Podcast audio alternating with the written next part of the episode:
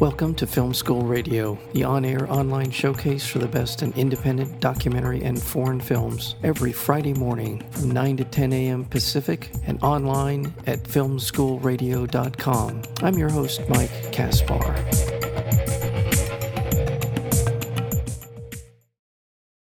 Building on the promise of his hallucinogenic debut, Go Down Death, filmmaker Aaron Schimberg delivers another brilliantly oddball, acerbic, funny foray into gonzo surrealism in a deaf tragic comedy performance. Jess Weixler, who was also seen in the film Teeth, plays Mabel, a movie star slumming it in an auteur art house flick being shot in a semi abandoned hospital. Cast opposite her is Rosenthal, who was in the film Under the Skin, uh, is a gentle, good natured man with a severe facial deformity. As their relationship evolves, both on and off screen, Schimberg raises provocative questions about cinematic notions of beauty, representation, and exploitation. And that is the premise behind this wonderful new film called Chained for Life. And we're fortunate to have with us the director of Chained for Life, and that would be Aaron Schimberg. Aaron, welcome to Film School Radio. Thank you for having me. Thank you so much. Uh, the film idea, the what is the sort of the origin story of um, Chained for Life? I I uh, I know it's such a basic question, and yet I find it so difficult to answer. I, you know, I, I was. Is it an amalgam? Okay, I'm sorry. Is it amalgamation of other, not one story, but multiple stories? Is that? Yeah, I, I mean, you know, it's sort of a, a subject that I've been interested in um, my whole life, I guess. Uh, you know, I have a. Uh, I was born with a uh, with a cleft palate, so uh, the issue of disfigurement uh, has always uh, uh, been personal for me, and uh, you know, I kind of wondered why, as a society, our our reactions to disfigurement are still so primitive, and I wondered, as a filmmaker, uh, to what extent film has influenced uh, society's perceptions of of disability and disfigurement. I mean, most films that have disfigured characters, and there aren't many, uh, usually are negative in their portrayal. So I, I wondered, you know, to what extent are these portrayals uh, reflecting reality or some truth uh, about uh, human nature or whether uh, it, it was uh, the, these uh, portrayals are shaping reality and uh, influencing people's perceptions. That was kind of the issue I wanted to explore. So I, I wanted to sort of look at, uh, I wanted to survey the history of disfigurement in film.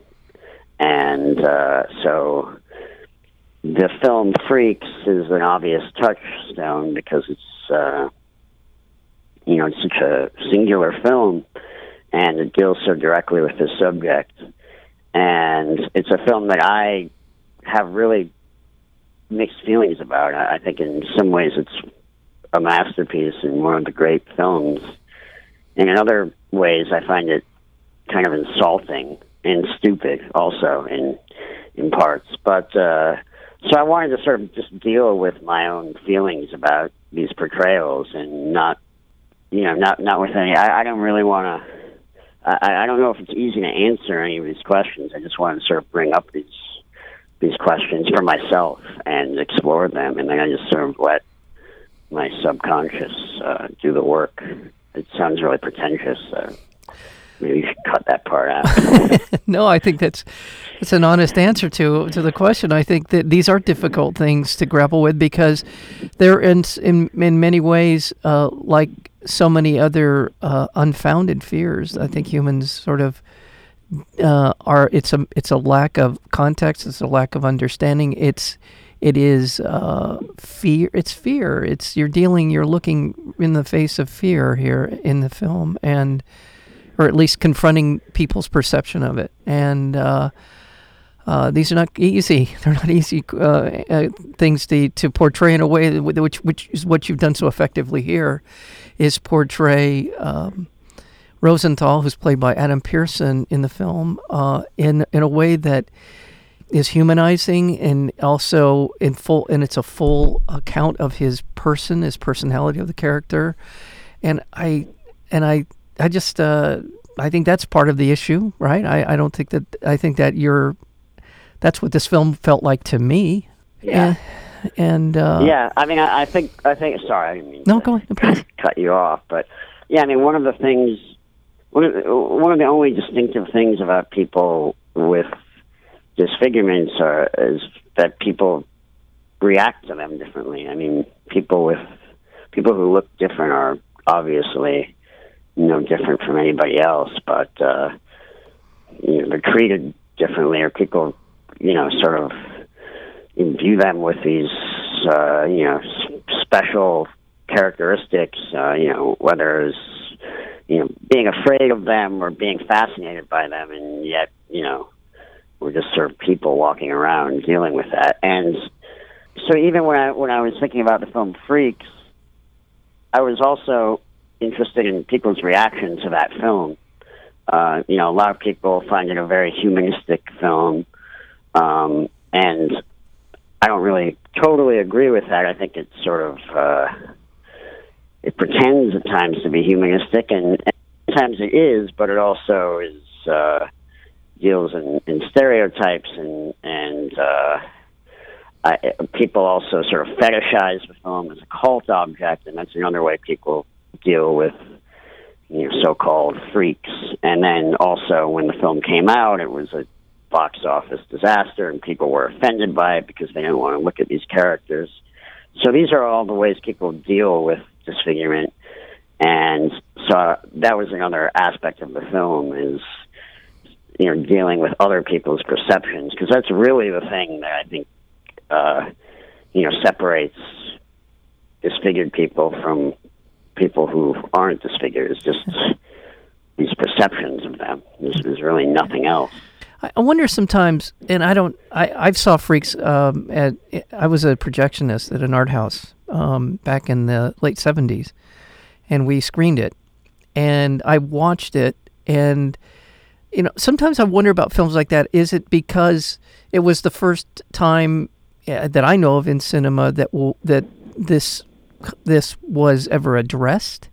And so in looking back on it now, you know, 60, 70, 80 years whatever it was later when it from when it came out, is it a is it a matter of, you know, two steps forward, one step back where and the, the fact that it was made and it seemed to be made in the context of the social acceptance or non-acceptance of people with physical disabilities was it was it a step forward? But then looking back on it it's it's regressive in some way. You can look at it now as a as as as you said exploitative in some ways. I just wonder if if it should not get some due for at least i i think and i may be wrong in what i'm saying here that it was at least an attempt to make to humanize people in the in Yeah, I, I think that's one of the fascinating things about the film is that it's it's really hard to place in any context because in some ways I think it's still one of the most progressive films about the subject. I mean, I, I saw like Wonder last year, you know, that uh, which is about the subject, and to me, Freaks is a more progressive film than, than Wonder is. So I, I think that in some ways, um, it it was humanizing and it was progressive, but in other ways, Yeah. you know, it it, uh, it is sort of just a, a continuation of the sideshow tradition. I mean, which right. often is sort of pretending to humanize, you know, it's, it's showing people with disabilities and sort of just sitting there and saying, "Look at these, right you know, these people who are s- supposed to be human, just like you and me, but Right. you know, like, we just look at them." And, and the film is, I mean, one of the strange things about the film is that it's not really a film like any other film. It's it's not. It's mostly just sits there with these. You know, it, it mostly is these Yeah. documentary ele- It has these documentary elements. You know, it's just sort of staring at these characters right and you know, is that humanizing them or stalking at them? Well- it's hard to tell, and so I think that that's the that's why the film is so complex and ambiguous, and that's one of the reasons I I wanted to to make this. deal with that film directly. And, and the other thing is, you know, that film, after all these these sort of humanizing elements, it has this weird ending where I don't know if uh, Yeah. you know people listening have seen the film, but Yeah. basically it's about this this beautiful, able-bodied person who sort of exploits the the, the freak show, the people in the freak show, and uh, betrays them. She she tries to get money out of one of them. And the freaks, the so-called freaks, supposedly have this code. You know, offend one, you offend them all. And so they take their revenge on her by disfiguring her, and then the movie kind of ends right there. And I'm kind of left wondering, you know, what does this mean? Does this mean that disfiguring someone is the worst punishment of all? It's worse than killing somebody, or is she liberated in some way? Like, what what is this? What is the meaning of this? So, the original idea for my film was to continue freaks where it left off with this person who had been disfigured and then following her life after that. And that was the very initial idea that I had. Yeah. But uh, it, it morphed after that, and that's just a small element of my film, but that was like the initial spark. I just want to remind our listeners we're speaking with Aaron Schimberg. He is the uh, director of the new film coming out here today, September 13th, here in Los Angeles, called Chained for Life. And the film is uh, opening tonight at the Nuart Theater, so um, right there off the 405 in Santa Monica Boulevard. You cannot miss it. if you get off the 405 and you head towards the ocean, you'll you can't miss the theater. It's right there. Are you in town for uh, any uh, screenings for Q and A's? No, I'm I'm not, but uh, I think on uh, Friday night opening night, uh, Jess and Sari will be there for a Q&A. Fantastic. Now, um, let's talk about your film. This idea of the film within the film, and uh, was that something that we were that was sort of a premise that you had from the beginning, or did it sort of evolve into that idea? I think it evolved into it. I, I don't remember exactly how things came together, but uh, it, I like films about filmmaking, but I really had no intention of making one. I mean, I've only made one other film, and it's territory that other people have covered better than I would be able to. But uh, it, it allowed me to explore the topic in certain ways, you know, by sort of parodying the ways that cinema has portrayed disfigurement and showing uh, sort of parodying other films and then distancing myself from that by you know showing how they make these films or showing reality versus fiction. So everything to me the the way it, it does uh take place on a film set but i tried to actually make it totally unrealistic. It's not really based on it's not really accurate. It's not an accurate representation of of filmmaking and everything that out of anybody's mouth, out of the grip or gaffer's mouth, had to sort of relate to the themes of the film instead of, um, you know, filmmaking. Even though they do talk about other films and they do talk about filmmaking, it all sort of relates back to the themes. Not it's not there as like a film school kind of joke. So um, it, it was just a way also to explore different attitudes and uh, about disfigurement through different periods. The film within a film takes place in the past, uh, in the 1940s, and the film is being shot in the present day. So it allowed me to sort of compare and contrast different attitudes or how attitudes have changed or haven't changed. Mabel and Rosenthal are the two two of the main characters in the film. And uh, before uh, Rosenthal shows up on set, there's this sort of exaggerated build-up to his uh, to his accomplishments, to the person he is. Throughout the film, there's this sort of con- this contrast of the sort of overhyping uh, him as a, his in his abilities. I mean, maybe it's justified. I I, I don't want I want to be clear. It, it's sort of, but there's a constant stream of of dialogue about the the, the uh, accomplishments of of uh, Rosenthal. And I, I mean, I just like the way that that sort of plays off of the dynamics in the film and of our perceptions of people with with physical disability. So I, I, I just like there's so much about this film that I like. I love the writing, I love the and the and the acting. And by the way, Adam Pearson, who uh, who really takes a hold of this role uh, is just remarkable. Um, as the as Yeah, the film brilliant. as the film goes on, you, you sort of see him at the beginning, and at you know by midway through the film, he really has in unexpected ways and hu- very just amazing ways. I thought he was his performance was just absolutely wonderful. Well, um, tell us a little bit about him. I'm curious where. Um, yeah. Uh, by the way, I want to mention, I, you know, I've I've sounded so serious during this interview, but uh, because I'm self-conscious. But I I think I think the film is a comedy. I don't know Yes. if you think so. Oh, I do. So I wanna Absolutely. ma- I want to make that clear. Me too. uh, Thank you. to people uh, listening. Yeah, But uh, yeah. because it doesn't sound like it, I guess, based on what we're talking about. Right. But um, Adam, so the the I was writing the, the script and I wrote the character of Rosenthal uh, has neurofibromatosis and has speaks with an elegant British accent. I don't know why I wrote this, but I, I guess I was thinking of the Elephant Man, um, who was thought to uh, have neurofibromatosis, although I think actually he, he didn't, but he was once thought to, to have that. And uh, so that's, I think, what I was thinking. And then about halfway through the script, I saw Adam in Under the Skin. And usually I don't write roles for people, but I thought, you know, he's he has neurofibromatosis and he speaks in this beautiful British accent. And uh, so I, I started to sort of write with him in mind. But the fact is, I had no idea if he could act. He's in Under the Skin, he's very good in it, but it's a couple of minutes. The scene is, is short, and apparently it was improvised. And so, you know, I didn't really know, like, you know, what I, what he could do or couldn't do in terms of his acting abilities. And uh, he hadn't been in any kind of starring role.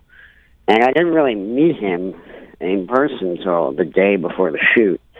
So, you know, he's the lead in my film, and as you know, the film often has like five to ten minute long takes where you know he he's required to you know uh, remember his lines and his marks for ten minutes, and I, you know, it's a difficult thing for an actor or for somebody who's not an actor. Uh, so I was completely nervous, and, and everything could have fallen apart. But uh, you know, he's absolutely brilliant. I think it's just like it was just total luck. You know, he's a, he's a genius, and his he's a great actor, and uh, he knew exactly what he was doing. But you know, I I really had no way of knowing that. Um, so I was lucky. Oh, yeah, and, well, uh, yeah, congrats. you know, I, I can't take credit for it. You know. Well, well, what do they say about hard work? Uh, luck is the residue of hard work, and and and the other thing is, uh, this would would work. I think he's brilliant in this role uh, uh, as Rosenthal, but at the same time, um, Mabel, who uh, was played by Jess Weixler, I was not familiar with her work. And to be honest with you, I did not see Teeth. So um, for me, I thought she was absolutely brilliant in this role, and she's asked to do a lot of things as as is Adam Pearson. But they together are the sort of the what I would call the normal parts of the film, the the grounded parts of the film, and then almost everything else around them is sort of surreal. So they create this kind of, for me, this kind of grounded center uh, and then everybody else around them is in d- varying degrees. It's almost a waiting for Godot sort of vibe to these other people that are uh, that the characters in the in the film. They sort of are almost disconnected in ways to each other, but they they seem to be talking across each other. Is this fair? Am I saying this? Uh, is this an accurate? Yeah, I, I I think so. Okay. And and I agree. Jess is uh, a brilliant actor and uh, you know, one of the most expressive actors I, I can think of, and their chemistry is also just uh, you know that again is sort of luck. You know that like they they hit it off in person. Uh, you know, I was there when they first met, and they just sort of had a rapport, and that uh, you know came off in the film, and. uh it, it really does go a long way to uh, to carrying uh, that that relationship in the film. You, you can't. It's hard. It's hard to create that, but they they have they just had a rapport, and, and uh, it just it worked. Know, so I I again can't really take credit for it. Well, the, the the the scene and it's and it's sort of uh, alluded to in the in the poster for the film of them watching the dailies together is just brilliant. Um, and uh, there's just so many scenes together that I thought they they just were wonderful. uh, But it, it if yeah, I don't know what else to say about it except congratulations for getting those performances out of them. Um, in the last Thank couple, you. I, I will take credit for it. you can, you you're, you should. And in the last everything I said. in the last couple of minutes, uh, I'm I'm very curious about the reaction that you've gotten. First of all, the the film is I think 100 percent on Rotten Tomatoes, which for some is Well, you know I know there's a that's a mixed bag. I know I know. somebody's gonna somebody's gonna tear me down. I know. I, I'm very proud. Even though you know I, I- I've always hated Rotten Tomatoes. I, I've somehow I'm I'm really proud of this, and I I feel like I'm just waiting for. I'm having nightmares about the guy who's gonna ruin this for me. Yeah, no, I get it, and and I always I bring up uh, Rotten Tomatoes with a lot of trepidation, but I just wanted people to understand the film is being um, being talked about in very very positive ways, and as I said earlier, you know, it's it's being talked about not only for the portrayals and for the storyline, but for the, the cleverness of the of the film itself, the way it unfolds, the sort of it pulls us out of these certain realities that we're in during the course of the film, and we're so it, it works on a lot of different levels, and and um, to to that end. Uh, uh, it should be talked about as a very successful. Um, the, the critics have been very kind to the film, but I'm kind of curious about the reaction uh, of uh, the people in the film who are who are in it. And we, we've been talking about Adam Pearson a lot, but there are other people with uh, dealing with physical uh, disabilities. What's the reaction been Yeah. among the cast? Uh, I mean, you know, I hate to speak for anybody else, but uh, what I've heard from from everybody is uh, that uh, you know they are very proud of the film. I mean, I I never really worried about it because for me it's a personal film, and I and I just sort of trusted my own experience would resonate in some way with with the people in the film. You know, I felt uh, that uh, I was writing the kind of film that I've always wanted to see, and that was always the reaction. And, and uh, so it's it's always been. I I've I think everybody has uh, is proud of, of the film. But again, I don't want to speak for anybody, but you can ask them, and I, I think they'll tell you that. Oh, that's great. I, I'm so happy for you as an artist and a filmmaker. And I, I, I really, truly love these kinds of films uh, uh, about things that we're just, that are not normal, you know, film fare. And, and to be able to pull it off as well as you did, and I could spend the next hour talking to you about the way the film influences are are some of them are there on in terms of they the look of the film and some of the references in the film feel very familiar, but at the same time it feels like you made the film you wanted to make, and God bless you. I'm so glad. Thank you, thank you. Well, thank you. I, I, I'm so glad we were able to to pull this together. I know it was kind of a last minute thing for you, and I appreciate you finding time uh, to Of do course. this. And uh, so let me let our audience once more uh, know that the film is called Chained for Life. Uh, it is a brilliant film. It is opening at the Nuart Theater here in Los Angeles uh, tonight, uh, Friday, September 13th at the Nuart. And Jesse Weixler will be there for a Q&A, and maybe some other people there with, with her for the Q&A, so check that out. And the film, you can go to Chained for Life. Chained for life. It's being distributed through uh, Kino Lorber, and I know it's there. So thank you, uh, Aaron uh, Schimberg, so much for finding some time to be here on Film School Radio. Yeah, thank you for talking to me. Thanks for having me.